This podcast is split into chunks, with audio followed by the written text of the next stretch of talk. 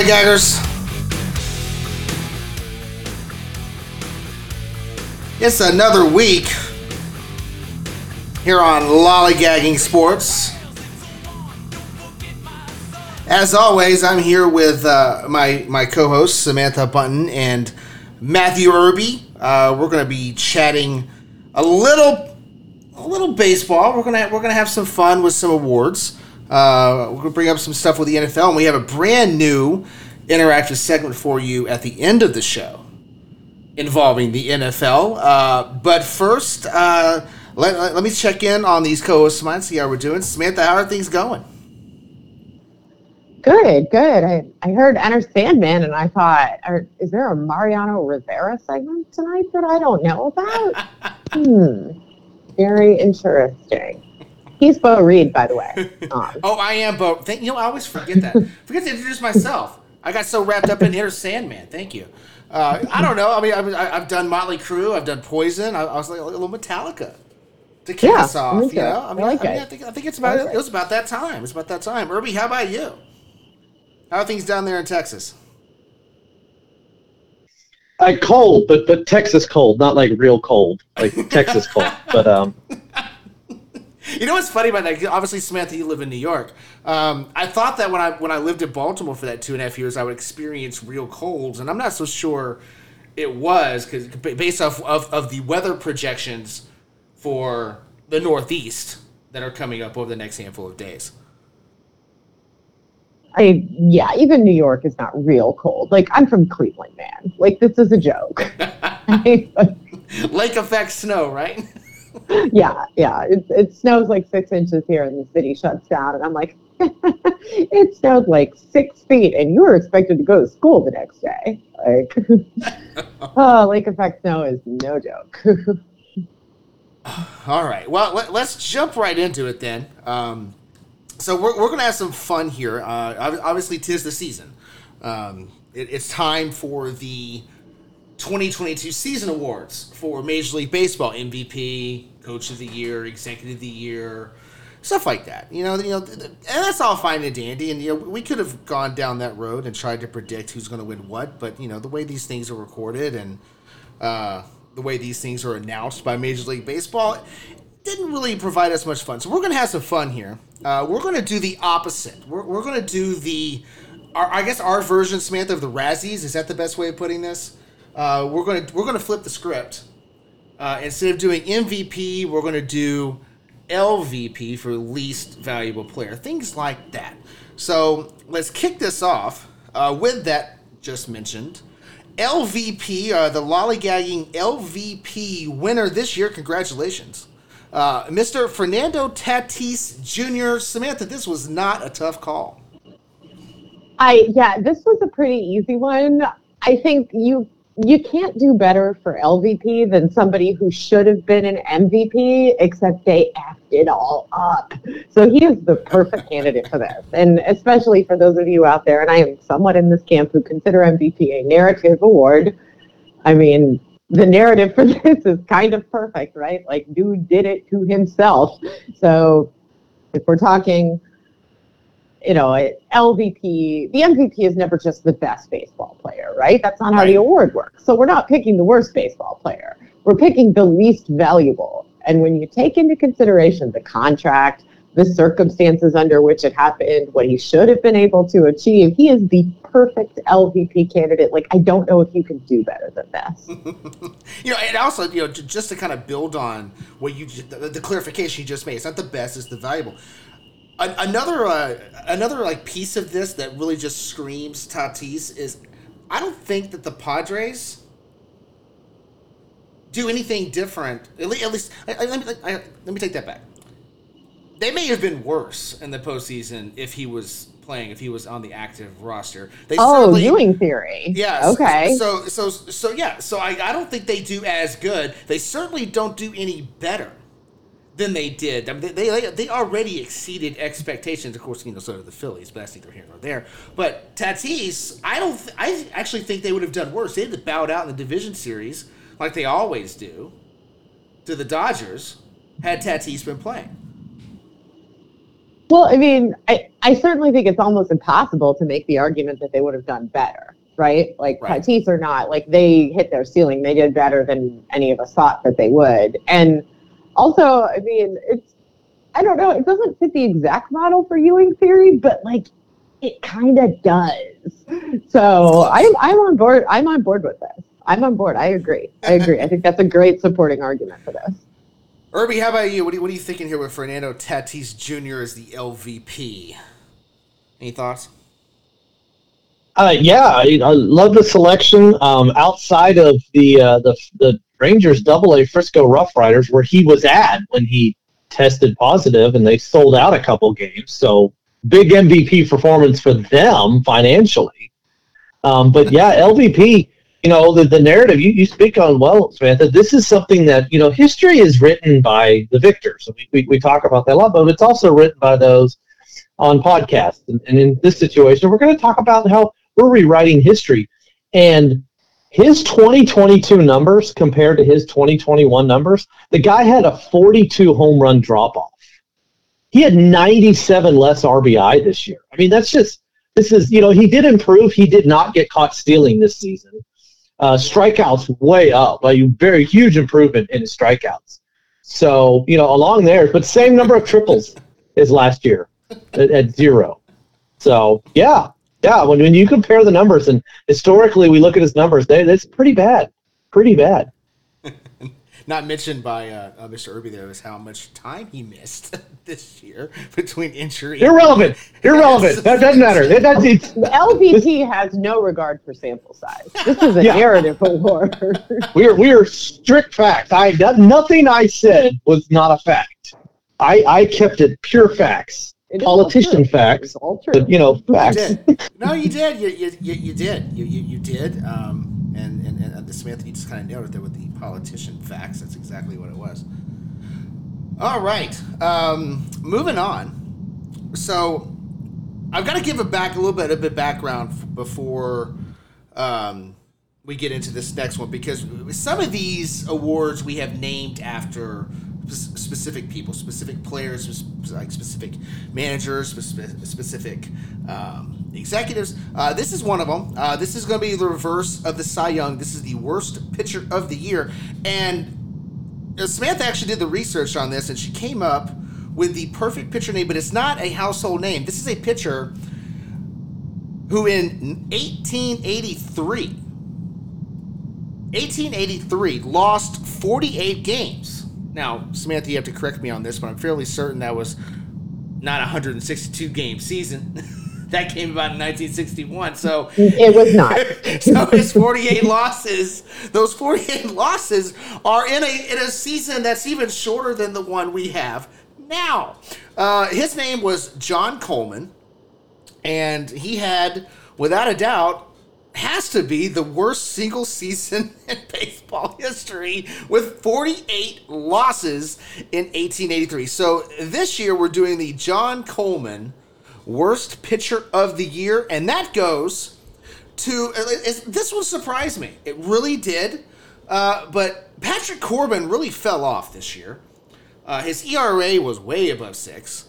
I don't even want to look at his whip. Uh, and probably Samantha, the best way to sum up uh, young Patrick's season, he had one complete game in which he lost the game.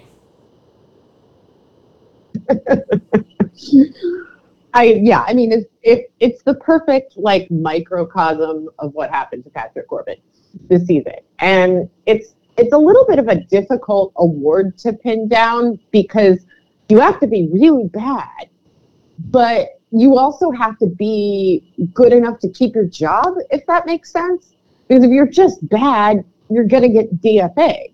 So you mm-hmm. have to be bad but expensive enough to where they really can't just like get rid of you. So that eliminates a lot of the bad pitchers. But fortunately for us, sometimes these things just work out, right? Because Patrick Corbin actually did accrue the highest number of losses for any starting pitcher this season.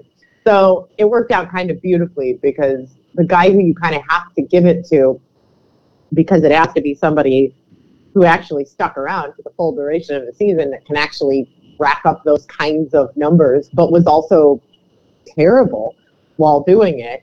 So thank you, Patrick, for kind of making this a little bit easier for us than perhaps it might have been in some other seasons where you don't necessarily get something that that works out quite that beautifully or terribly um, if you're if you're Patrick and, and the Nationals. But uh, yeah, that, that complete game, man, that, that's perfect. That's perfect way to sum this up. I am curious.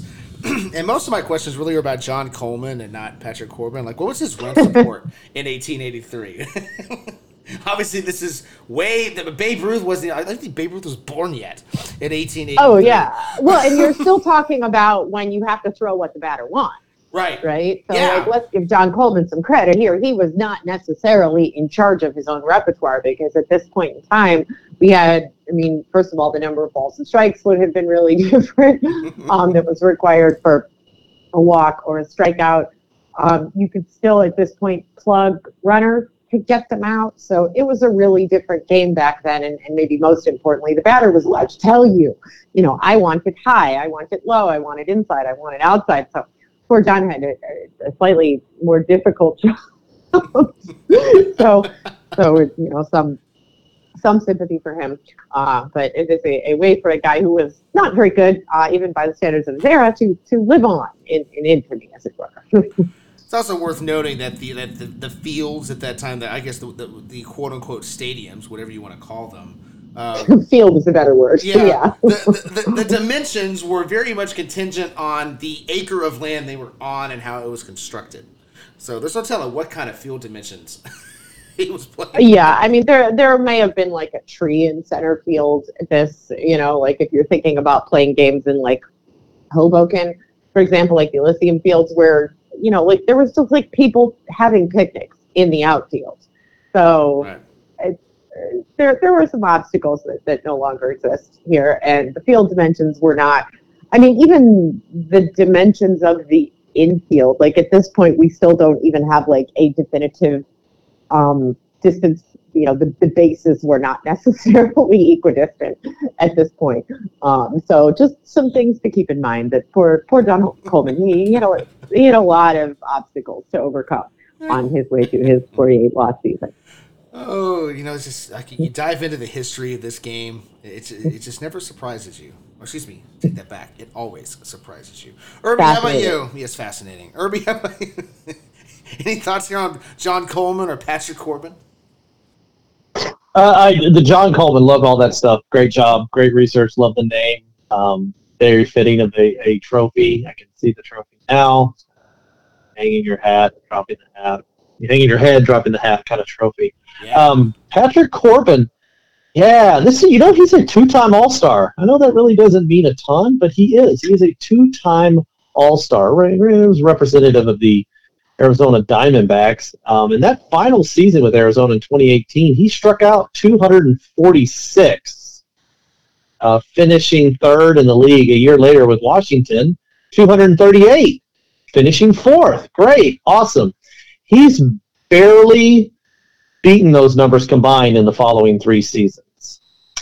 Uh, yeah, this one fell off, fell off quick. Uh, that whip though that you were so hesitant to want to learn, yeah, 1.70. Oof. That's why I Um, hesitant, Irby. Yeah, you know, but it is all about perspective, you know, because we could look at this and I could tell you that, yeah, for the third straight season, Patrick Corbin has led the league in hits. Um, back-to-back seasons, he scored the most runs, and um, you know, fifth in home runs this year, first last year. Unfortunately, when you're a pitcher, those are not so great.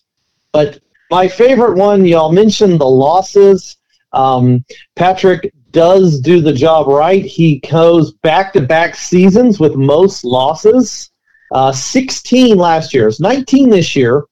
16 last year. He tied himself with Luis Castillo. The best part about that, second place with 15 losses last year, Sandy Alcantara. I feel like Sandy turned it around a little bit. Just a scotch.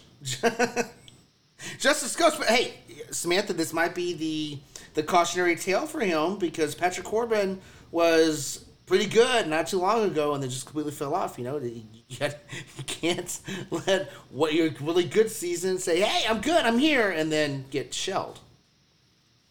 Yeah, but yeah, and, and Sandy Alcantara won the opposite of this. He won a Cy Young, which is the opposite of this award, uh, just a, a few hours ago on Wednesday night as we are taping this. So yeah, I mean, cautionary tale. Is this like the thing that you show your pitcher after he wins a Cy Young? Like, listen, man, don't get complacent because here's what can happen to you. You could get John Coleman. You don't want to get John Coleman on Lollygagging Sports. no, you don't. You don't. You really, you really don't. Okay, moving on. Uh, the Tony La Russa Worst Manager of the Year award. Samantha, we are awarding this to. Wait for it. Wait for it. Tony La Russa. I love when you can give the award to the person it's named after. I mean, this is just tremendous. I mean, he has fallen asleep during games. He has misunderstood more rules than he has understood. I this just absolutely delights me. The only thing that I am sad about is that Tony will not be with us again next season. And you know how some people are bad at their jobs and you're just like, man, this person's terrible. I can't wait to get him out of there. I mean, we, we had a, a, person in the broadcast booth uh, during this postseason who I think we would all hope to never hear that person's voice again, mm-hmm. ever, mm-hmm. under any circumstances. But I'm sad that we're not getting more Tony. And yes, I say this as a Indians fan who loves to see a team in my own division being sabotaged by their own manager's bad decisions but it's also kind of fun. Tony's fun bad, right? Like it's delightful to be able to give this award to someone who is fun bad, as opposed to like I hate looking at this. It is a travesty for baseball bad. This is like entertaining bad. It's delightful. I'm going to miss Tony very dearly next season, and I'm glad that he could get an award on his way out. You know, I, I can sympathize with that. I, I think that's how. You know, I don't always like to speak for Irby, Irby but I think I can here. Uh, we feel the same way um, about. Oh man, I'm blanking on his name. The Angels owner. Help right. me out, help me out here, Irby. Arte, Arte Moreno. Arte Moreno, thank you. Why was I blanking? For some reason, I was thinking Angelos. I was I was I was with the Orioles for a second. Orioles. No. well, yeah, that, that's how we feel about Arte Moreno there, Irby. Uh, we're not look, you know, we're not looking forward to him being gone as Rangers fans. Uh, what do you? What's your take here on Tony La Russa Irby? You know, the, the, the sad thing about Tony is, is we, we could sit here and we could all over his 35 years as a manager and, and just find some amazing things from the you know, 105 win season with the Cardinals, uh, multiple success, including the 89 World Series with the A's, um, in the stretch there where they won over 300 games in a three season period and, you know, three AL pennants and a World Series title. So lots of wonderful, wonderful things with Tony. The unfortunate thing is, is, you know, sometimes you get remembered on how you go out. And well, 2011 World Series champs. I know we hate talking about that, Bo, but that probably would have been a real good way mm-hmm. for Tony to go out. Oh yeah. Unfortunately, Tony, after a decade let me let me say that again, just so it sinks in. After a decade off, came back to do two years managing a very potent, a, a high potential Chicago White Sox team. Absolutely no reason this Chicago White Sox team that they've had should not have been successful. But under the tutelage of 76, now 77 year old Tony La Russa, um, it ended exactly how we kind of all thought 81 and 81. I mean, it's almost sadly perfect for a, an above average manager for a career. It ends average. And it, it's just, I, look, you look at the White Sox, and, and I, I mean, it's not, they're not in a great place.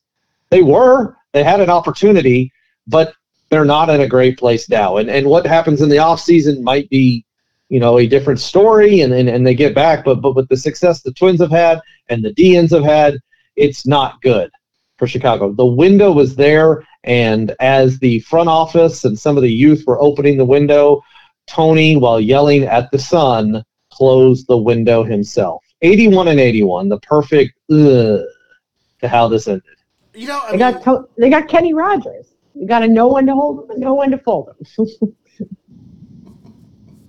know when to walk away and know when to run. there you And go. they should have run from Tony, or Tony should have run from them or something. Instead, he Brett Favre and stayed too long at the fair. Yikes.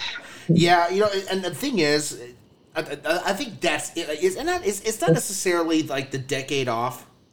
It's the staying too long at the fair because because it seemed like throughout the entire season he didn't understand his own team, and that's because his own team was 2022 Major League Baseball, not 2011 Major League Baseball, and there is a big difference between the two right? He he's, he never seemed to quite understand his own team, unlike what Irby was talking about ten years ago when you know he was winning a World Series with the Cardinals, or before that in the early '90s when he was winning a World Series with the A's, and they were and the A's were actually good enough to make it out of the division series, Oakland A's.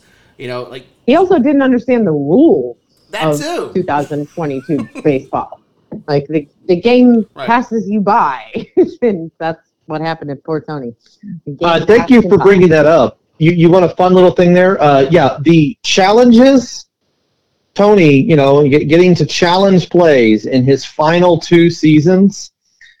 He challenged 35 calls in the two years. He got 54.3% of them right.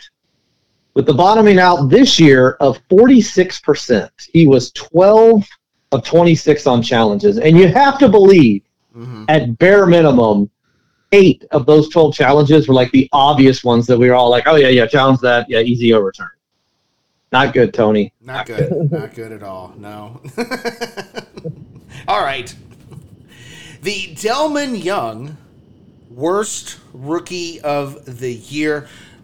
Samantha, this is actually interesting because back in March, this particular player was the topic of discussion about whether or not he was going to be held back to start the season to manipulate his service time. That was the conversation, and here we are in November after having played the season, and one Jarred Kelenic out there in Seattle is now he's gone from are they manipulating his service time to he was the worst rookie this year.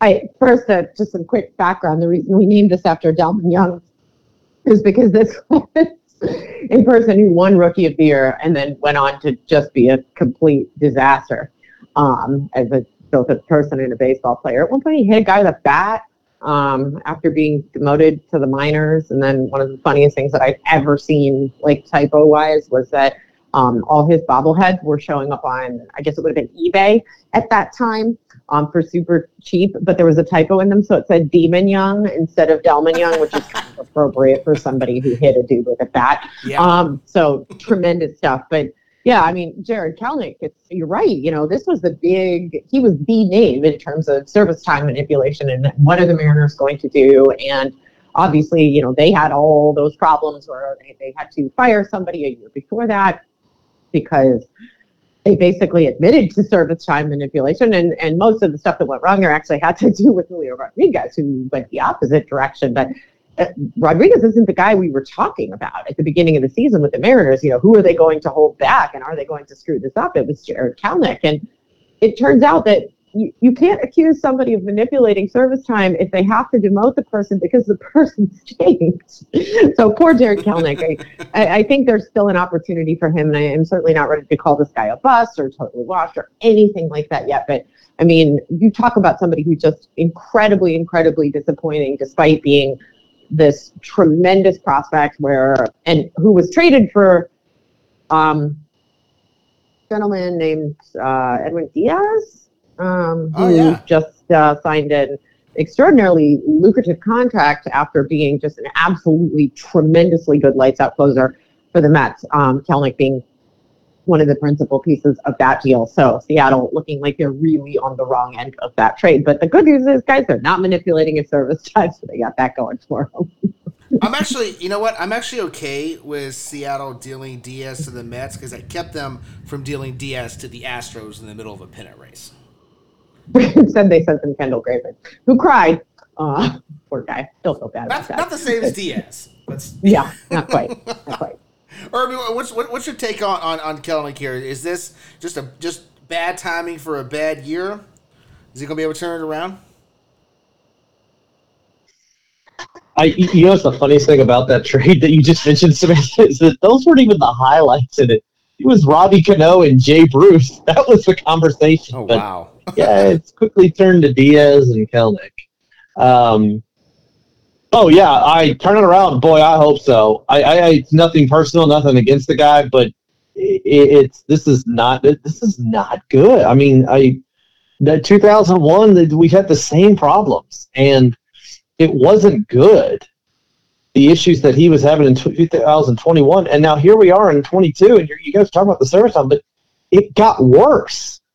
I mean, this, this is this is bad of, of where he's going. And the crazy thing is, is the AAA numbers, the Tacoma numbers, are not bad. Uh, you know, and and whether it's where he's playing out in that that PCL league, are, are the numbers heightened because of where you're at?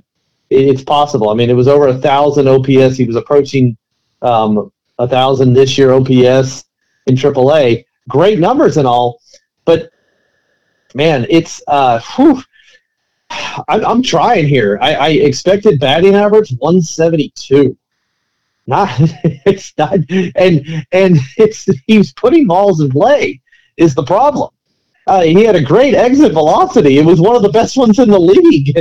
It's just he wasn't hitting the ball. I I, I don't I don't I don't know. I, I this is the, the sometimes we see issues like that and it's fixable things. It's it's the swing here, it's the patience there, it's the it's this kind of you know it's stuff like that.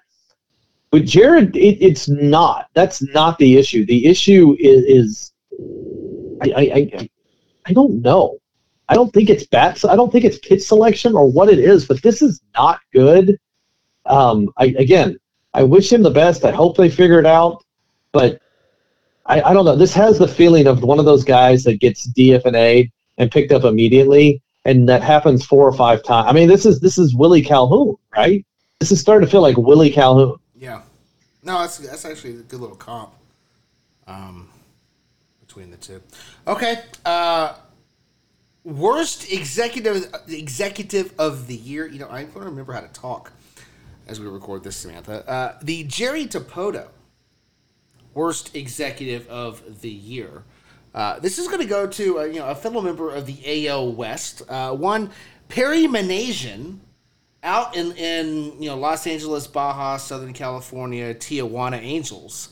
Um, it, it, it comes down to this. You've, you've got two of the biggest stars in the game, and you, you can't finish, what, higher than, what, third, fourth? Where they finished this year? Third or fourth? They, they, they were right there with the Rangers for third. That's the best They finished third. They were ahead of Texas. Third? Okay. Yeah, so they finished third. Like, like that's the best they got, Samantha. That, that's the best that Perry Minasian can do. You know, they end up they, they, do a managerial change halfway through, and he he does take the blame for it, which we gave him credit for on this show. He does take the, he does take the blame for it, but you know that's all fine and dandy. But at what point does this turn around for the Halos? I mean, isn't this just like?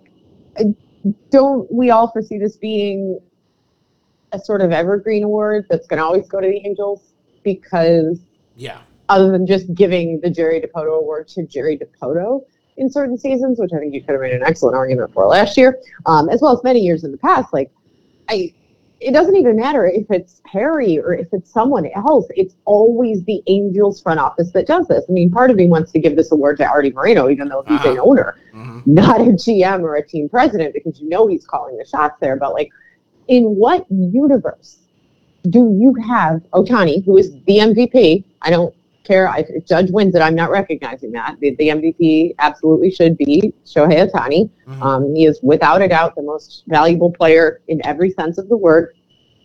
And Mike Trout on your team, but you can't figure out how to get like some like slightly above average pitching to go with that. So Ohtani's going to do everything. And like, what you, did you just think, oh, we got this one guy we can quit now? I mean, it's the Angels have been doing this pretty much since the last time they won a World Series. It's horrendous, and it never changes.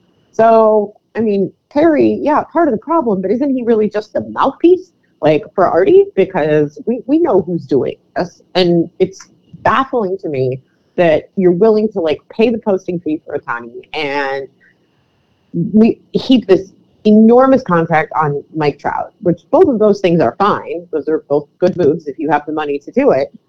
And then it's not like you're even out of money. This isn't like an Alex Rodriguez and the Rangers situation. Like, whoops, we spent all our money on one guy. Probably not the best way to go, but at least we'll put butts in seats.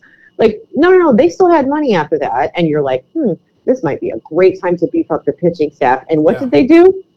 They signed Anthony Rendon, which they did not need. I just, I mean, what is the strategy? What do you think the strategy is here? Is there a strategy? What is that strategy? What would you call this strategy? Like, uh, it's just, losing? it's inexcusable. It's losing. Yeah, we're trying to, we're trying to lose and win an MVP. That's what we're doing. You know, they're really good at that. They're really good at it. I'm, I'm glad you brought up A Rod in Texas because I was thinking the same thing here. Uh, like like you know it, it's it's you know they spend the money and the difference though you know is, is, Tom Hicks Irby we all we all know Tom Hicks stopped spending money like like he he wouldn't have gone out That's and got right right they but, weren't out of money right right exactly it's even worse than the A Rod day. It's Tom worse. ran out of money. At least he had that excuse. They he was literally bankrupt. But that's the thing. They, they still kept spending money, right? Which, which is what yeah. Tom Hicks didn't do, right? Like, like I'm really glad you brought that up because that, that's a really good way of, of tying this together on why this is the worst front office in baseball. Because er, er, Irby, as Samantha has said, it's fine to sign the big contracts for Trout because he's worth every dime of it. Ohtani's worth every dime. In fact, Ohtani's worth more than what they paid him. They still have the money to spend, yet they're spending it incorrectly. I agree with Samantha. I think it's worse.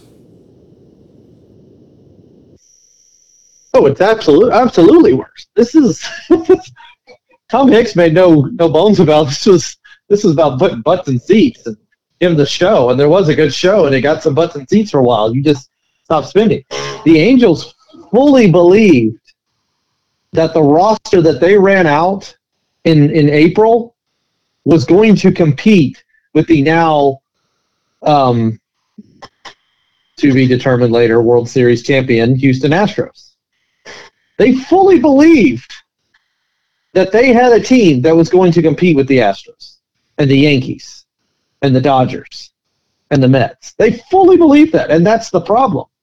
Is that you looked at that team like, yeah, yeah, yeah, we got this. That lineup, no, no, that rotation, absolutely not. And it will be interesting to see. I, I think the Anthony Rendon. What's crazy about that is, is that that one actually didn't really shock me that much, and it's just because that is exactly who they are. I, I, I that one didn't shock because that is the Angels. That that that signing of Anthony Rendon was a reaction, albeit seven years later, to not getting Adrian Beltre. exactly what it was. They, the Adrian Beltre wanted to be an Angel. They didn't sign him. He goes to the Rangers and has, finishes up a Hall of Fame career. Now it's like, well, shoot, next time we have one of those, we have to do it. And it sounds stupid, but talking about the Angels here, so that's probably exactly what it is. so I don't, I mean, whatever. Like, you guys do you it's great, and uh, keep it up, Angels.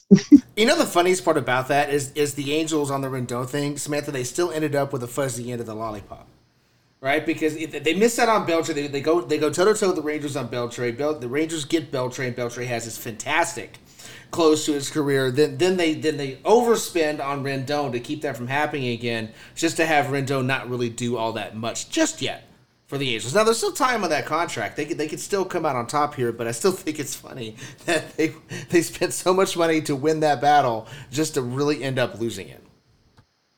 Well, especially considering they were trying to outbid somebody who wasn't even competitive at that point. also true. Like they just ignored the team in their division that, you know, cheaters or not, was their main competition because they were upset about the Rangers scooping them on a player a very long time ago. At a point where, by the way, the Rangers were competitive at that point and the Angels were not. Right. Because they do things like so they thought they would double down, be like, oh, but we're going to get you this time. And Texas is like, that's nice. We're rebuilding. Go ahead. Like, okay, like whether they were in on Rendon or not doesn't really matter because it wasn't even a factor in how this division shook out. Because while Texas was like, nope, we're in the rebuilding process, and the Angels were doing whatever the hell it is that they do, Houston has been the winner year in and year out of this division. Seattle came on, and Texas is coming back. And what are the Angels doing? The same old thing. So they're going to be a very, very expensive fourth place team a year from now. Yikes. no, no, wait a minute. You know, they, they, they just got a good deal on a lefty. mm-hmm. They'll be okay. I can't. I can't. All right, let's move on. One more before we get into uh, this week's NFL matchups. Um, the opposite of comeback player of the year award, Samantha, is the maybe you should have retired player of the year award, and this one we're gonna have some fun with this because th- this is this is a favorite of the program. Uh, for a lot of different reasons, usually because we can have fun with it. Uh, the maybe you should have retired player of the year this year, Samantha, is one Chris Sale.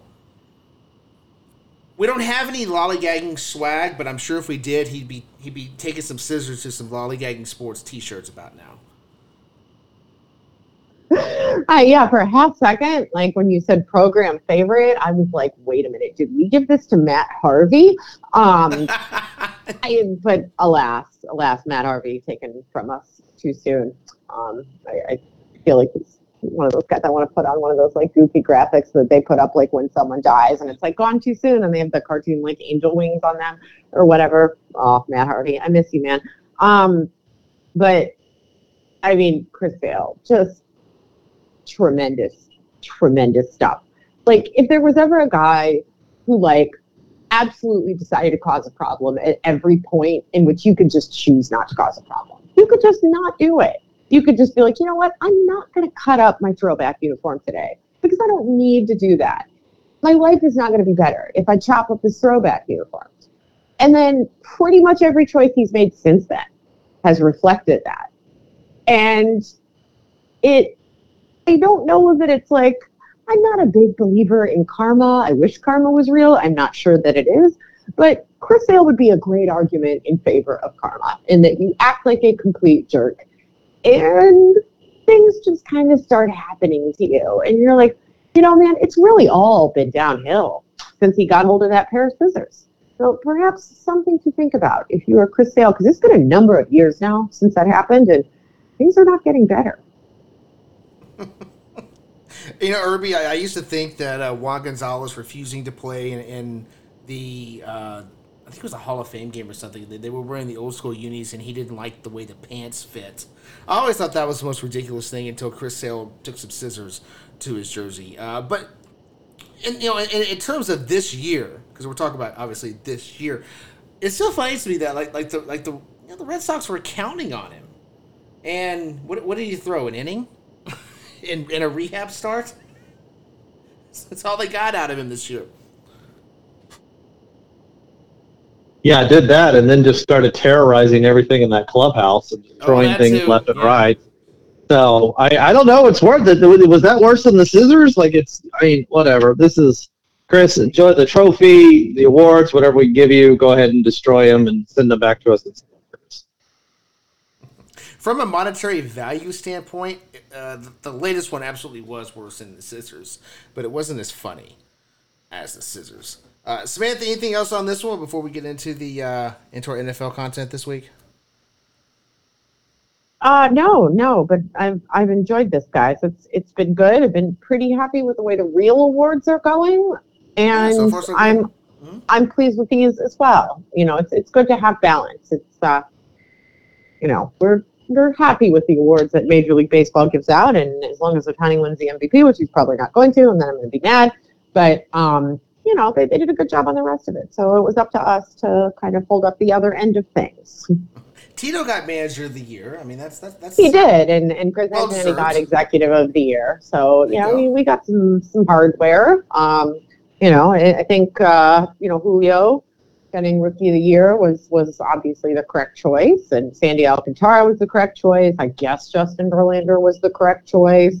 um, I like the Buck Showalter pick on the other side. Um, for NL Manager of the Year. So, yeah, so far so good. Pretty sure things are going to go downhill when we get into the MVP voting, but you know. Irby, how about you? Anything you want to add to that before we move on to the NFL? No, no, no. Good stuff. Yeah, I, wins all around, or in Patrick Corbin's case, another loss. Damn it! Now I got to focus on the NFL with that joke in my head. All right, uh, move on.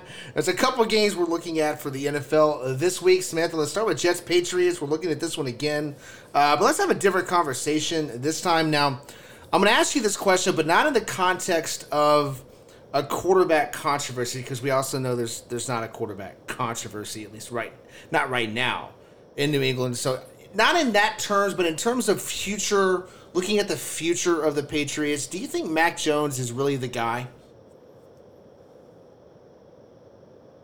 Well, it's tough to say because I think that we, we're looking at a slightly different model with the Patriots than we would be with most teams. In that, when we're looking for the guy, we're looking for the guy who can run the system there with the greatest degree of success. We're not necessarily looking for the next great athlete or mind at quarterback. So you're not. It's easy to say, well, Mac Jones can't be the guy because he can't compete with the Pat Mahomes and the, Josh Allen's of, of the league. Of course he can't. No, no one ever thought that he could, but he is the prototypical Patriots quarterback. So I think it's important to keep in mind that he was injured this season and was probably brought back too quickly, and they had sort of the panic reaction where they brought in Zappe, who is essentially the same person. He's like the, you know, if Mac is like dollar store Tom Brady, then Zappe is, you know, dime store Mac Jones but they're effectively the same guy. And I think for a Patriots quarterback, it's really more about being able to function within that system. And I, I think Mac is absolutely capable of that. He's smart.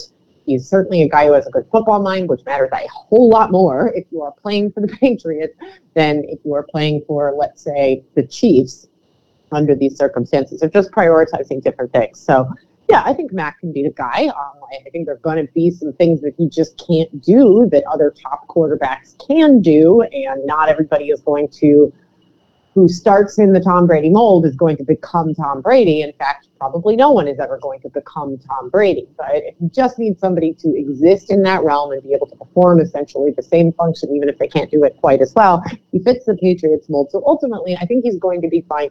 He will be the guy for the Patriots, even if he's not really a capital G guy in general.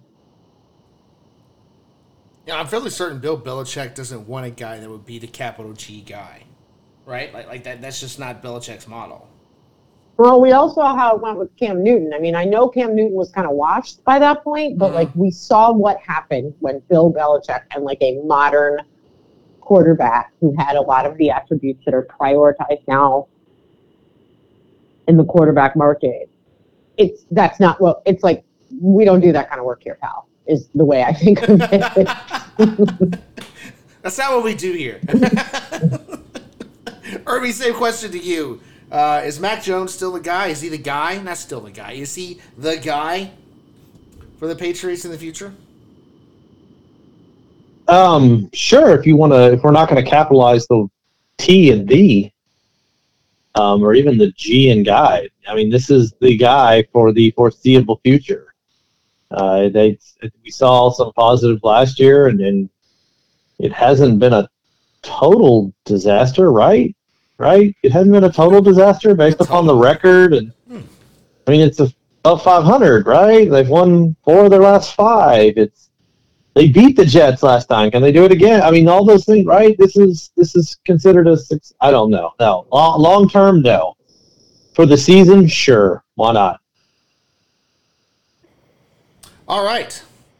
Well, let's take a look then. Um, so Samantha, the, the, AFC East is is coming into the season. I, I, think this they've become what we thought the AFC West was going to be, and the West has obviously not panned out. So let, us take a look at at this division because right now you've got the Dolphins who have won four straight. They're on top of this division at seven and three. Then you get the Jets and the Bills at six and three. Patriots are five and four. I mean, this is a nice tight division, and it's going to come down maybe to a game or two. I mean, the, the, the Bills, I think, are the surprise. Uh, I didn't expect them to lose back to back games like they have the last two weeks. What are your impressions here so far from the East? Um, I'm, I'm kind of trying to get my like fellow Bills fans not to panic. I mean, Josh Allen, oh, you can see that he is suffering from an injury here. Um, they played two really tough games. There was a hard luck loss a week ago against the Vikings, and your best player is clearly not at 100%. But ultimately, I think the Bills will be fine. But I mean, it's kind of cool, right? Because since the NFC West is, has been, or excuse me, the AFC West has been so disappointing, um, we have the Chiefs. That's it. That's the rest it. of the division yeah. is mm-hmm. just pretty much, and they're awful, right? I mean, the, the Broncos and the Raiders are definitely awful. And the Chargers are, in a way, also awful. So in the East, on the other hand, this is a division where we thought we might get two playoff teams, where we thought, you know, the Bills, for sure, that hasn't changed. And thought maybe Miami will finally get it together this year. Maybe the Patriots can kind of do their thing and sneak in there. And both of those things have come true. Miami has been, I think, better than anybody expected. The Patriots are doing their Patriots thing, which means they are absolutely hanging around. And then there's the Jets, who I mean, I'm sure, I'm sure somebody can go back and find audio of me being like, well, you know, this division's going to be really competitive except for the Jets. Uh-huh.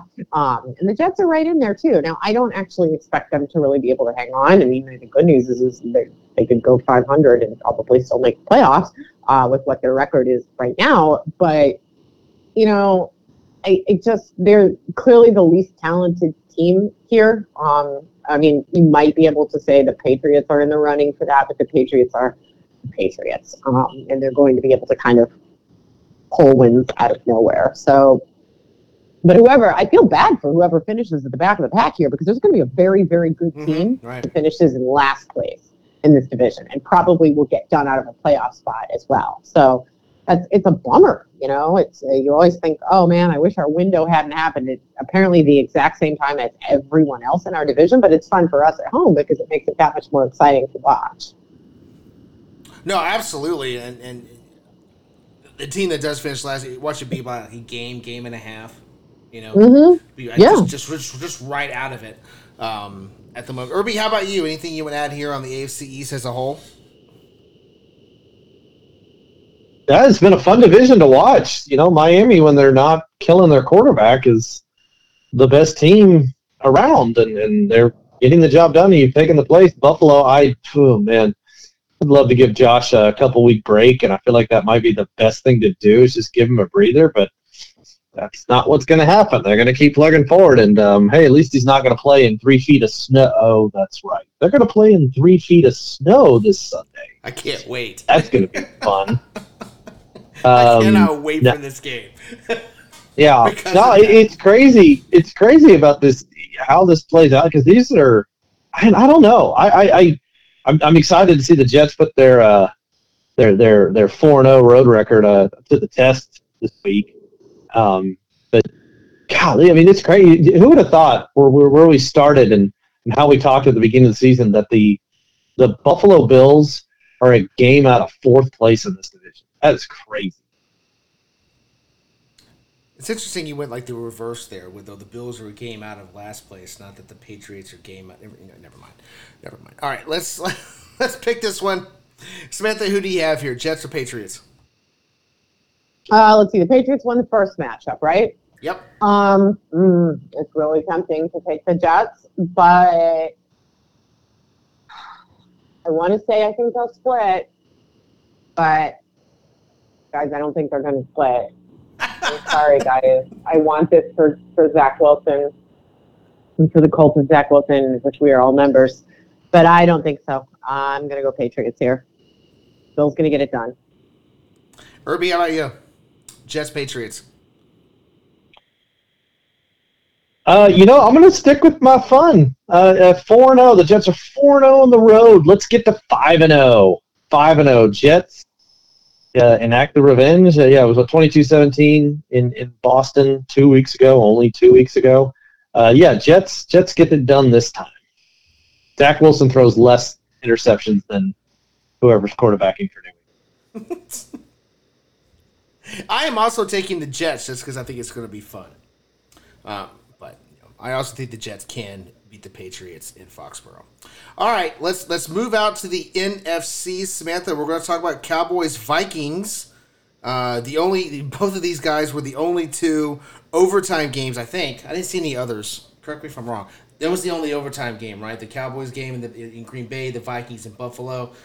Um, so they, they had some overtime action last week. Let's talk about the Cowboys defense, uh, which I think we learned a lot uh, on Sunday that will allow us to talk about this. But in terms of how far does this Cowboys defense take the Dallas Cowboys? Like, like you know, you, where they're at in this season, their strengths or weaknesses.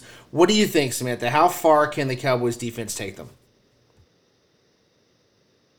Well, this is tough because I feel like my answer prior to Sunday is different than my answer now. Um, mm-hmm, because, yeah. You know, what we would have said before this is, well, this defense can go as far as the offense can basically hang on for, but the offense did their job against Green Bay. It was the defense that, that didn't get it done. So the offense scored enough points to be able to win a game against the Green Bay Packers, and the defense did not perform well. So we can throw that game out, and at this point, that's what I'm going to do is throw that game out because everybody has a bad one, right? Just sure, like we all yeah. know the Eagles are going to be fine, even though they lost right. to the Commanders, and while the Commanders are better than they were when Carson Wentz was out there, they're still not like a great team. So I'm going to look at that Cowboys Packers game the exact same way and say, you know, sooner or later, Aaron Rodgers was just going to decide that maybe he'd like to win a football game every once in a while, and the Cowboys were going to have a clunker. So, as long as we have just that one piece of evidence that, that suggests that, And I'm going to go ahead and say I think this is still a very, very good defense that just had a really bad week. Um, I would love to say I thought they got out schemed. That would make this easier, but I don't think Green Bay is capable of out scheming anyone because I don't think Matt LaFleur or his staff has a clue what they are doing. So I don't think they got outsmarted. I think they just got beat. There was some bad execution in this game. Everybody there looked off, but they're one of the best coached units um, I mean, not the head coach. Head oh, coach yeah, yeah. I know where you're going out. Mm-hmm. Defensively speaking, they are a very well coached unit. Um, they have a ton of talent and players who can execute commensurately with their talent level. And that doesn't change just because you had a dud against Green Bay, because everybody does this, right? Every good team. This is why those idiots from the 72 Dolphins are still around. Yeah. Because teams just have clunkers, mm-hmm. right? So we got to keep listening to those yo yos because it's like really hard to just win all of your games or to only lose to other extremely good teams. Like good teams lose to bad teams in football. It just happens. And so I'm going to chalk this particular loss and this particular performance up to that and say, yes, I think the Cowboys defense can go as far as their offense can help them get. I just want to bring this up because this is. It's not necessarily about the defense uh, per se. Uh, it's, it's, a, it's a team wide problem with Dallas, uh, but but it seems like whether it's the whether they you know they, they steamroll the NFC and, and they get the bye and they've got a bye going into the playoffs or their bye week during the regular season, they struggle. They're sluggish. They're not quite ready to play football when they come out of the bye this was this this past week was them coming out of the bye. And Samantha, here's here's where I struggle because I can't I can't put my finger on why. Because because this is a problem that goes back to Wade Phillips. I mean, this goes back three coaches ago, three different teams ago. It seems like for whatever reason they just struggle coming out of the bye week. Yeah, and I don't know. I I'm with you. Like I don't know. I mean, my instinct when things go wrong with the Cowboys is to blame the head coach because like most things. I mean, if there's a problem, Mike McCarthy probably caused it. Right. Like right. the dude is like any success that the Cowboys are having in this particular era is in spite of, not because of Mike McCarthy. He is not a good coach, guys. He's just not a good coach. Right. He's not a good coach by the numbers. He's not a good coach by the eye test. He's not a good in game manager. He's miserable as a motivator. So, okay, if this problem only existed in the Mike McCarthy area, you could point at that and say, like, remember when this idiot was smashing watermelons with hammers? Like, no wonder he can't like motivate a team coming off of a bye. Like, but like, you're right. This problem extends further than that. So it's probably just a coincidence. This is difficult stuff to quantify, and because we're talking yeah. about different coaching staffs, and a lot of different players because, like you said, you have to go all the way back to Wade Phillips. And it's most likely just a coincidence. Um, it probably isn't anything meaningful, but I also think it's, you know, if there's a problem, unless we're talking about like a specific execution error on the field, it's you can probably just blame Mike McCarthy mm-hmm. for it. I mean, that is quantifiable. I could go full full fledged conspiracy theorist and say like the only common denominator is Jerry Jones, but I'm not going there. I'm not going. To, I'm not going to. I'm not going to you know to to to allow Jerry Jones to you know control this podcast. I'm kidding. Irby, how about you? how far can the Cowboys defense take them? Well, if you can clone Micah Parsons, pretty far right? Just yeah, just run yeah. eleven Micahs out there. Hey, uh, real quick, Bo, answer your question. Yes, it was the only two overtime games, and uh, to make up for that, the uh, the Bears and the Saints defenses did not play second halves, so that made up for just kind of evened everything out. Well, as long as we're all even, uh, that's that's square yeah. playing field. Okay, square playing field. Um, yeah, this Dallas team is weird because it's at times it's been the defense that's carried them, and then at times it's been the offense, and um, I, I, this is the problem with with what you know is frustrating for Cowboy fans, and it's really been the mantra during this this entire Dak era. Which I know it's not just him, but it's this last half a decade of yeah, they get some great wins in there, and then they get clunkers. And when you have enough of those, like that, like what we see from this Cowboys team, they're going to have a winning record. They're going to have a solid record. They're going to make the playoffs they might even win a playoff game. But Dallas can't win three playoff games in a row. Dallas, I don't know if they can win two playoff games in a row, and that's the problem. Can we start with one? The, Let's get one. Well, that, that's the thing. Yeah, they, they can get. They, this team is fully capable of hanging with anybody in the NFC, and, and, we might see that this Sunday. They, they can hang with Minnesota. I, I the, what the defense has done, what the, the capabilities of the offense yes, this team can hang and they can beat anybody. My gosh, if the Houston Texans have a win, absolutely the Cowboys can get a win against anybody in the NFC.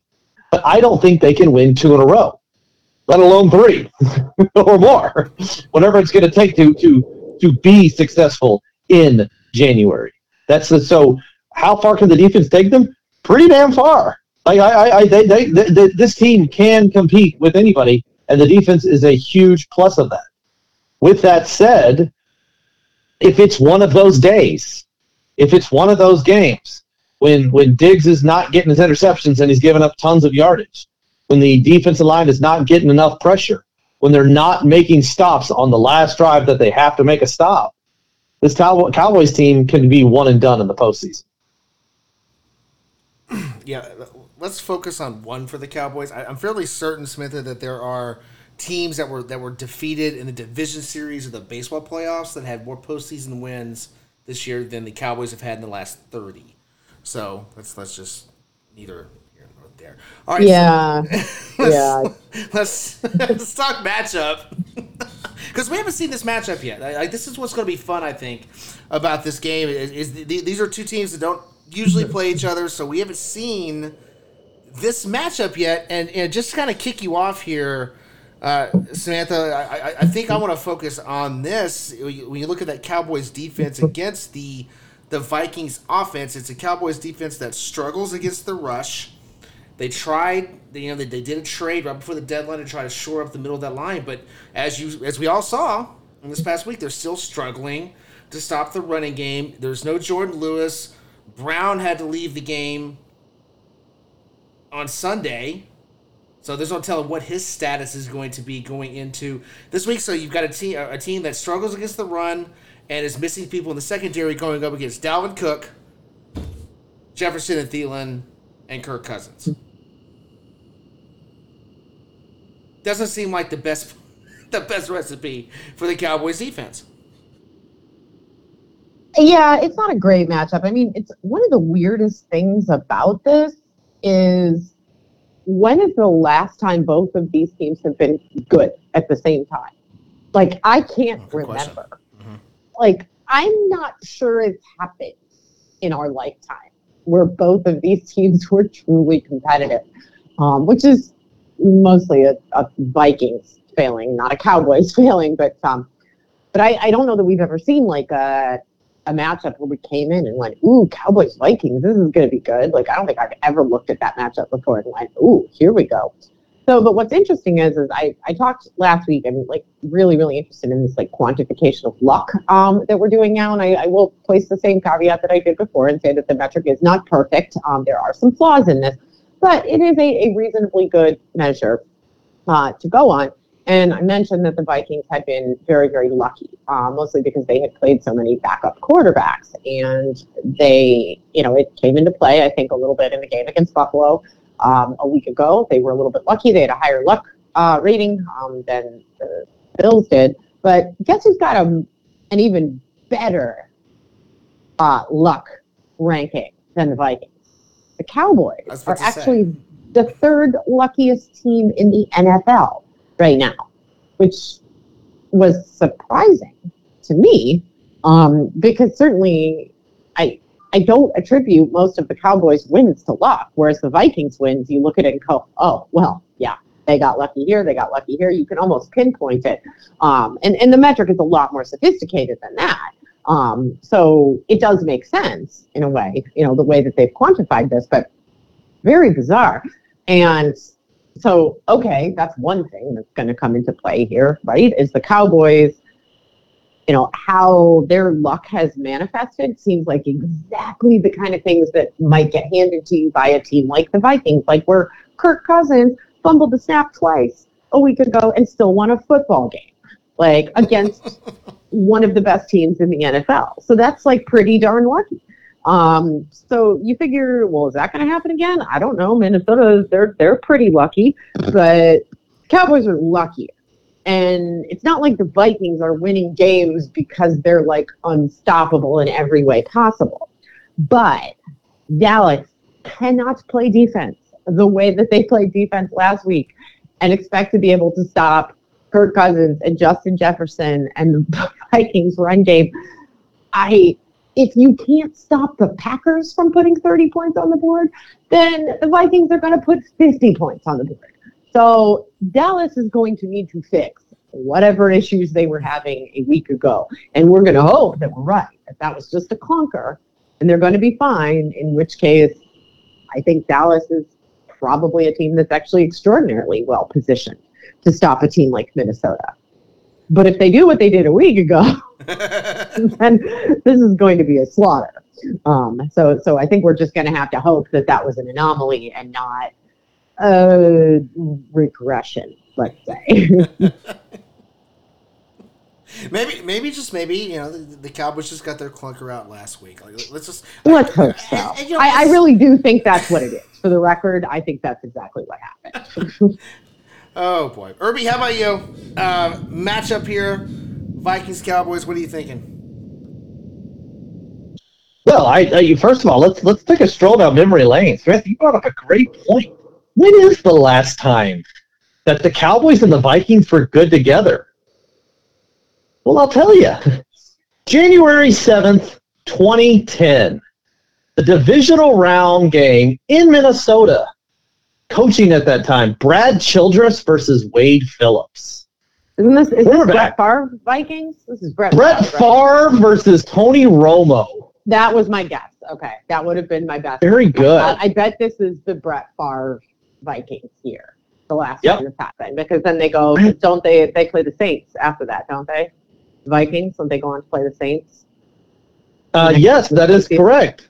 that is correct. Okay. They they go on and lose to the Saints. They lose to the Saints in the next round. Very good. But yes, the Vikings that day. Um, hopefully, we will get a better game this Sunday. Minnesota beat Dallas that day, thirty-four to three.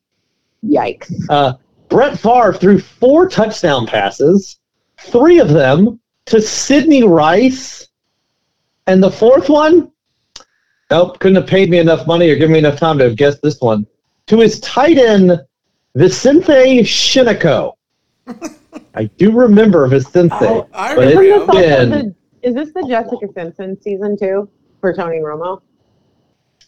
Yes, uh, Tony. Yes, I believe that is the Jessica Simpson year. Tony that day, um, not a terrible completion, twenty-two of thirty-five for one ninety-eight. However, No touchdowns, obviously. He threw a pick. He was sacked six times. He fumbled three times, and two times it was lost. Negative three in your turnover ratio in a playoff game on the road rarely turns out well.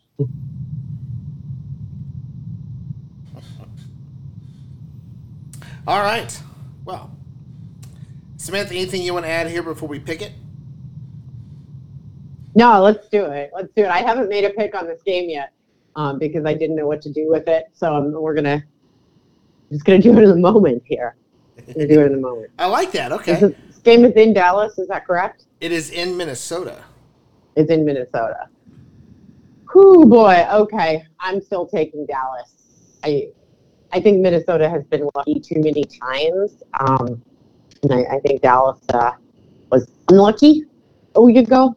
And also, I just, I, I can't believe they're really going to perform that poorly two weeks in a row. So I'm going to take Dallas, and I might be very wrong about this. Uh, this is going to be an interesting game for sure, but I'm going Dallas. I think it's going to be a bad day for Kirk. Irby, how about you? Yeah, first time the matchup scored 37 points. Hopefully this one's not 34 to 3. I'll take the same number of 37, but a 20 to 17 is how it's differentiated out in this one. And that's a Cowboys win 20 to 17. The Vikings, their string of seven straight wins in one possession games comes to an end. That's right. They won week one by more than one possession, lost week two by more than one possession. Everything since has been a one possession game. So that comes to an end. The one possession loss. Irby bringing the stats. Okay. All right. Uh, I'm going to agree with you guys. I'm going to take the Cowboys because there's a couple things about that Packers game. Uh, it was it was coming off the bye, which I brought up earlier. Uh, it was also Lambeau Field, which I swear to Christ, there there is a voodoo doll of Jerry Jones somewhere in the bowels of that stadium because the Cowboys find ways to lose there that they just don't everywhere else. So I don't expect that to happen again this week in Minnesota. All right, so we now have we're, we're at the the end of the show here, so we have our our final segment, our new segment. Uh, this is going to be interactive, so this is going to be very similar to Let's Remember Some Trades. Only this time, small wrinkle. Instead of Samantha tossing a year and some teams, and, and Irby and I have to figure out the trade, uh, we're going to be switching off. I'm taking week one. Uh, each of us is going to take a week going forward, and we're going to take a team in the NFL. We're calling it Team X that did Team Y. So we're going to pick a team who hasn't done something in a considerable amount of time. It could be Super Bowl appearances, it could be playoff appearances, it could be losing seasons. The last time the Patriots had a losing season type of stuff. Okay? We're going to do that, and we're going to take a look at that year. We're going to take a look at the pop culture of that year, and we're going to explore what life was like at that time. Samantha, anything you want to add here to what we're doing before I before I do the debut segment of our pop culture time capsule? Uh, not really. No, that's um. I I suppose I would just add that you guys can absolutely play along at home with this one, Yes. just like our previous interactive segments. He's going to give us a situation and a year, and then he's going to ask us some questions about it, and we're going to see if we can all kind of get together and figure this stuff out. So, how well do you know the pop culture? You know, we love pop culture stuff on this show, or there's a segment of pop culture uh, that we love, and um, I guess the other thing about this is we we sort of agreed on a date range for this. Um, we're starting in the 1980s. Uh, Did we cut it? We started with 1980s, 1980. right? Yep. Um, yep. 19, so the cutoff is the 1980. Year year 1980 is the start of this, and then we're running through, I believe, 2010. Is that correct? 30 years. That's correct. So we have 30 years of history to work with. Nothing too recent because that feels too easy, and nothing so far back that well, nobody on this show would be old enough to remember it. And you know, I- to be fair, we can't actually remember the early 80s stuff, but we know a lot about it because we were all 80s enthusiasts, and, and we're hoping that you guys are too. So it's 90s and early aughts enthusiasts. So any of those things are fair game here. And Bo is going to kick us off here. What do you have for us? In January of 1992, the then named Washington Redskins won their last Super Bowl.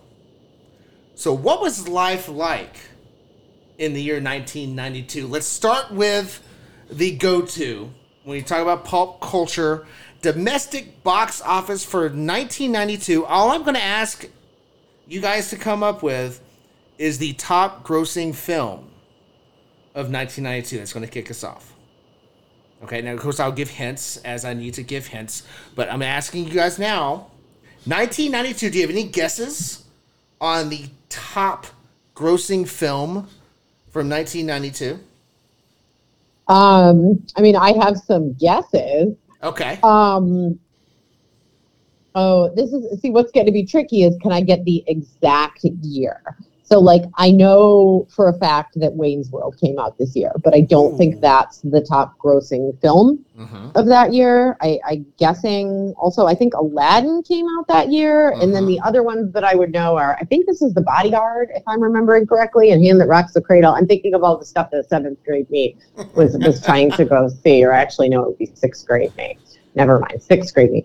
Um, but, um, gosh, there's what else came out that year? This might be Home Alone 2, actually, now that I think about it. although Yes. Not Yeah, you're right. certain That's the here. only one I could bring to So the I'm table here was Home Alone 2. Home Alone 2 or uh, what was the Batman movie that came out around then? There's a Batman. Oh. Um, the one with the, the, the, the Val Kilmer, was it? it was not Val Kilmer, Or but you're close. no, it's the one before that. It's the one with Cat Danny DeVito as There it is. Penguin.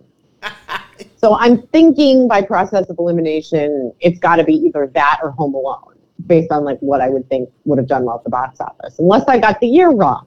Um, but those are my best guesses. okay.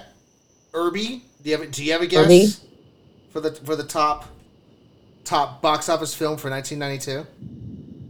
I would say the, the, the only movies I could bring to the, the table here were going to be Home Alone 2 and um, I believe A League of Their Own came out that same year. I'm not. I'm Oh, doubting that, that I that was. that one was a year later, but I might be wrong about that. That could be. I- I, am just trying to think how. I don't think that's going to be one of our top dogs here. Yeah, yeah, that's true. Um, that's the right time period for sure.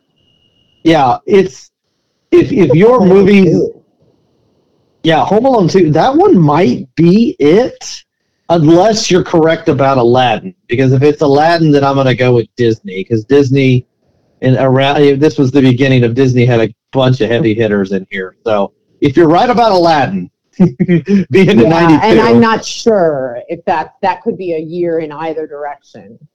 Yeah. No, no, you know. no, it wouldn't have been. It wouldn't have been 93 because that's getting into Jurassic Park. but it could be 91. Yeah. Um, I'm not totally sure about that. The Batman one for sure. I know Wayne's World is right, but I know that didn't gross as high. League of your League of Their Own, I'm assuming, wouldn't have had that high of a box office. So, so we're down to Aladdin, Home Alone 2, and the Batman movie. Maybe. I think Yeah, it's Batman gotta one of Returns. three. Batman Returns. But what I can't remember about that is if it was like a flop. Like I know that would have been a big budget movie, like an expensive movie to make. But what I can't remember is if it did well at the box office. I yeah. It, see, I that's what know. being that age, I, I can't remember numbers like that. It, it was I don't know if I definitely, like you said, know. big budget. It would have been summertime, so I'm Yeah. gonna guess if it's summertime that it probably did pretty well. Maybe Yeah. ran out of steam quickly, but I'm gonna assume in summertime release you're gonna you're gonna have made a few dollars. But would it have done better than Home Alone 2? No, I, I think they probably uh, both did better than Aladdin, but we don't even know if we were right on the year about that. I don't know. no, no. See, I think Aladdin's gonna be your top dog. If Aladdin, if the year is correct, because that's when Disney Disney's dominance was in the early '90s, and and they had some big numbers between that and eventually Lion King, uh, Little Mermaid in there as well. They made some serious money, so I, I would think Aladdin would be higher if the year is correct. But I, I'm with you. I don't. It might have been '91. I'm gonna. Oh man, I don't know what to do. I feel So- like I want to guess the Batman, but I don't know if that's right. All right, so what I, I will give you this hint: all the movies you were talking about Batman Returns, Home Alone 2, Wayne's World, League of Their Own, Aladdin, Hand Rock. They are all from 1992. Oh, okay. Well, Okay. at least we're good at that part of it. You, okay, you so guys got that nailed right. this. Okay. You got you got Okay. you got a lot of the movies from from like uh, the top movies from '92, but which one was the best? Which one was the top gross? That's actually a really funny. way Okay, saying so it. Irby thinks it's Aladdin. Okay. Yeah, I'm gonna stick with Aladdin. Guessing Aladdin. Okay. All right. Oh man. See, I'm I'm not gonna pick Aladdin. I'm gonna pick either Home Alone 2 or the or Batman Returns. Ah. Ooh, what's it going to be? I think it's Batman. I might be super wrong about this. Like I'm gonna be this may have been a total box office flop. But I'm Oh, thinking yeah. because it's the summer blockbuster. I'm going with Batman Returns. Samantha got it right. It is one. I did? Batman Woo! Returns. Well done. Batman Oh. Returns checks in at number one. Now here I'm going to give you guys the top ten just to see how close you were. Uh, Okay, cool. All right, so Batman Returns is the was the top grossing movie from 1992. Number two was Lethal Weapon three. Would never have gotten that. Okay. Number three was Sister Act. Number four, I forgot about that. yeah, Okay. No, number four was Home Alone two, Lost in New York. Okay. Okay. number five was Wayne's World. Number six was Basic Instinct. I forgot about Basic Instinct when I when I was when I was looking at these at this top ten. Well, because we were children, so none of us saw it. like, Okay, that's a good point. That's a good point. That's a good point. but we Uh, all knew about it, right? I definitely knew about it. Like that was the, the talk of elementary school, middle school. Like there, there's definitely some rumors about that. Uh, Number you know, some kid saw that. Some kid in the class saw it. Uh, number seven was The League of Their Own. Okay. Okay. right. Yeah. Number, number eight. Number eight was one that was very popular amongst us three, and it was it was it was kind of tossed around here. But uh, number eight. Did you wake me up? Did you bring me here? And all of a sudden you're walking out on me? I don't think so. Not right now. Yeah. Number eight was Aladdin from Disney. Wow, I, I swung it And this big time on that one. way lower than I thought. Like Me too. I, I just assumed that would be number Was it was was Aladdin released? Was it like released in '91 into This '92? No. from No, 1991. no. It, it was Really? rele- the release date was November thirteenth, nineteen ninety two. It was I a holiday movie. So they must have made a ton of money in '93 as well. Yeah. That's, yeah, I wonder about that. Okay. Mm. That makes sense. Okay, that makes sense. That yeah, no, no, good. Wow, Yeah. nice, nice. Yeah. So, it- it- Irby, to answer your question, it made ninety nine million in nineteen ninety two and two hundred seventeen million total. Okay, There's your answer. Um, Oh. All right, uh, number nine, Samantha. I was actually surprised one of you got this, but number nine was the hand that rocks the cradle. Well done. I- I that was a very very like significant like life movie for me, not because the actual movie had any significance, but because it was very important to me. Um, as, a middle schooler to be able to go see that movie, even though it was rated R, and I had no business watching a movie like that, but I I made it. I, I made my way into the theater and saw it, and then I had nightmares for months. Yeah. Um, so Yeah. yeah, no, no, that one I definitely knew when that came out. Hey, you Remember know- the nightmares very clearly. You know what's crazy is the hand that rocks the cradle. The distributor of that was Walt Disney Studios. That's frightening. that is that is truly frightening. That movie is just like gross and super problematic, and I don't know why. Like as like eleven year olds, we were obsessively interested in it, and it probably doesn't say anything good about my community. we all wanted to see it real bad. Uh, rounding up, rounding up that top ten is Under Siege, starring Tommy Lee Jones and uh, Gary Busey and Steven Seagal.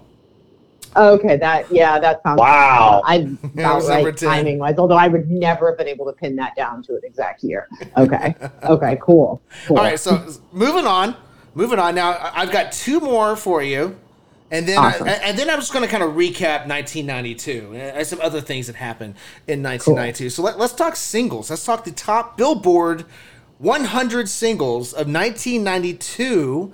Do you guys want to take a stab at the top of that chart, the top Billboard from 1992? Okay. So I'm gonna recuse myself from this temporarily because I know the answer to this. Okay. Um, I was obsessively interested in the Billboard charts during this like phase of life. Like I would say probably from when I was like about eight till I was about like 13. So I know the answer to this. I could probably even give you like the top, I don't know, three or something. Um, but I definitely know There's what the number ones here. one one is. So I will temporarily recuse myself from this and let Irby take a shot at it. And if nobody gets it, then I will say it. But I'm I know what it is.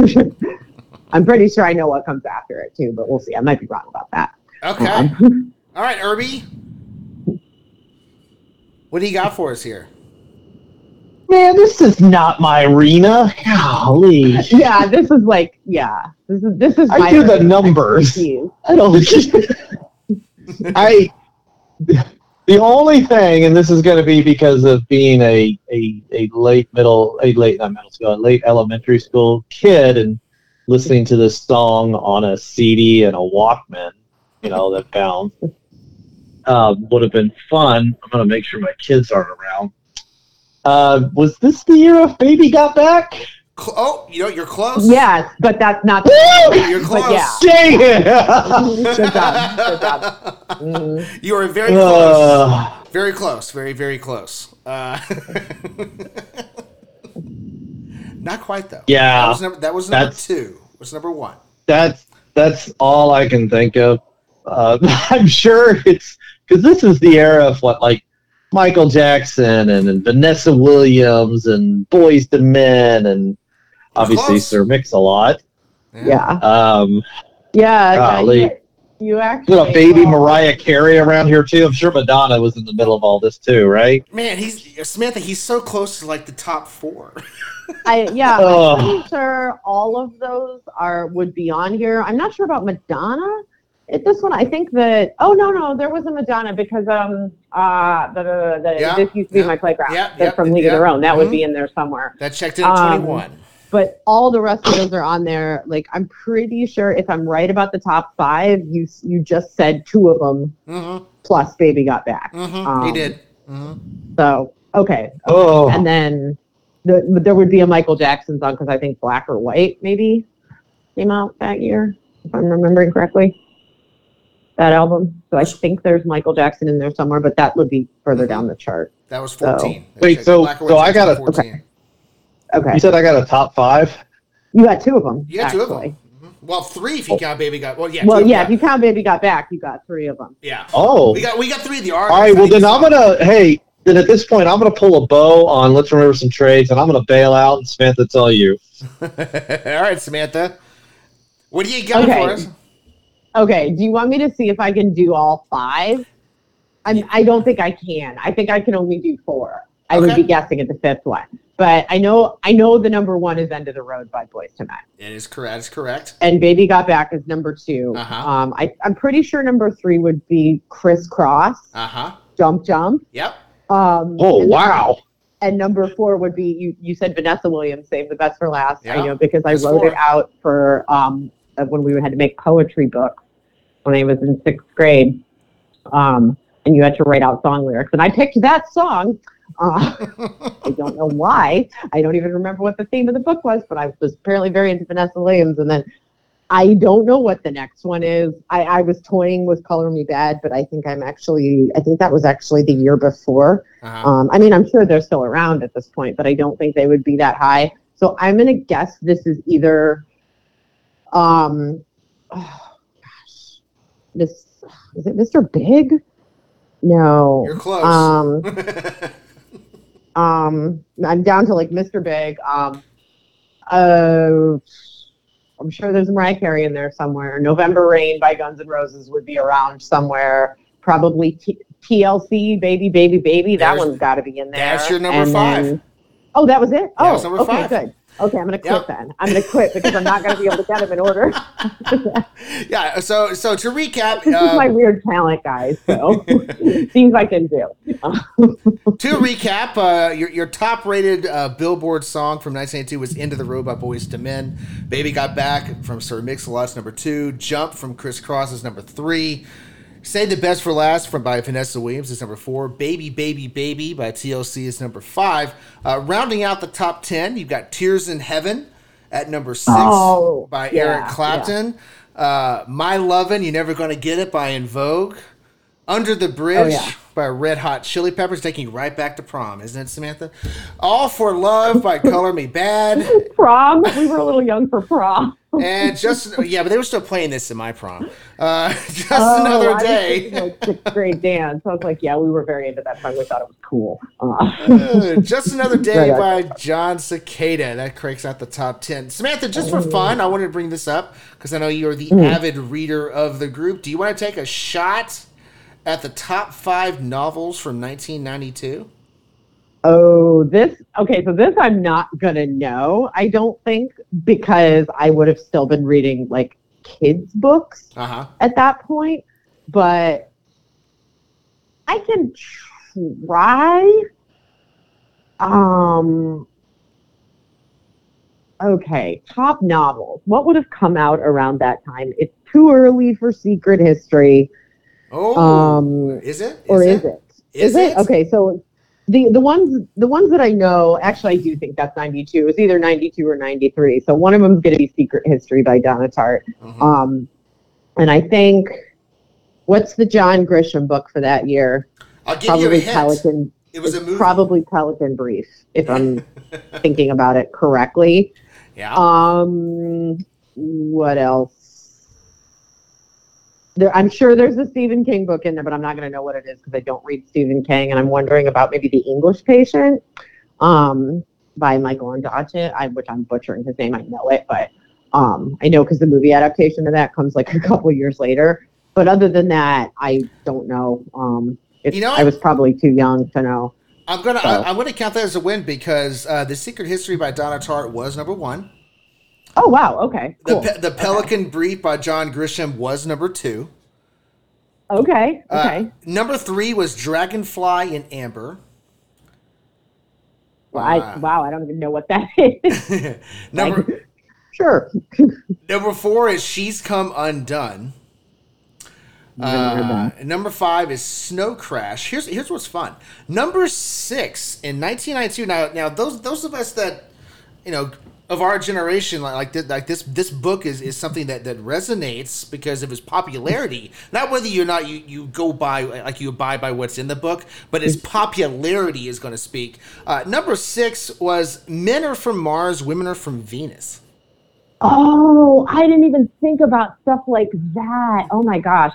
And you know, you guys, I I'm proud to say I've never read a self-help book ever, and I never will. I detest them, but you're right, that's very zeitgeisty. like that would have been a thing people said around that time. Very like pop psychology. Yeah. oh, that's so funny. All right. So, so before we get out of here, some fun facts about 1992. Uh, in the technology world, Windows 3.1 was released in 1992, and for those of us that were on computers back in 1992, it would be three years before we got Windows 95. So 3.1 really was a big part I of our mean, that sounds about right for Windows, right? Like, that sounds about right. I don't know. I, I haven't used Windows like literally probably since 1992, but that seems right. Oh, yikes. I, uh, IBM released its first ThinkPad notebook portable computer, also known today as a laptop, back in Oh. 1992. Uh, mobile phones used a very breathtaking technology at the time that was 2G. 2G mobile phones were launched in 1992. Uh, the image uh, file JPEG was finalized in 1992. Uh, in the world of sports, Irby, this one's for you. Uh, the uh, the FA Premier League was formed in 1992. The Toronto Blue Jays won the World Series. The Chicago Bulls won the 92 NBA Finals. And as we talked about at the top of this segment, the Washington Redskins won the Super Bowl. That was 1992. And also Bill Clinton was elected president, but I don't really want to talk about politics. Would that have been um, Mark Rypien? Yes, it would. Yes, it would. Okay. That would be one Mark Rypien as the Joe quarterback. Gibbs? Joe Gibbs. Yeah. You got it. All right, all right. hey, I can give you a fun sports one there to go along with what you said, though, Bo, because you know me and always finding a way to slip these in. Sure. Also, 1992 was the last year that the Olympics were played the same year. Ooh, 1992 Summer Olympics in Barcelona, them. 92 Okay. winter in Albertville, France, and then two years later we were 94 in Lillehammer, Norway. Yeah. Oh my gosh. I didn't even realize that was when they split. Okay. I don't know if I would have been able to pin that down. That's interesting.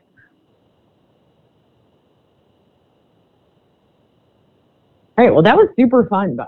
I, I enjoyed that. This is great. Little trip down memory lane for everybody. Great stuff. Great stuff. Yeah, No, except for the music. 1992. Ir- Irby's Irby's definitely not here for the music. That was. Although I got I got kind of half credit, right? A little half credit. Yeah, there? no, you no, you did fine on that actually. Uh, that's just that's my secret talent. Uh, Yeah, let's just not tell anyone that the I only song I got right was "Baby Got Back." baby got back. I don't know. That's not a bad claim to fame. I mean, it is a song that has endured the test of time.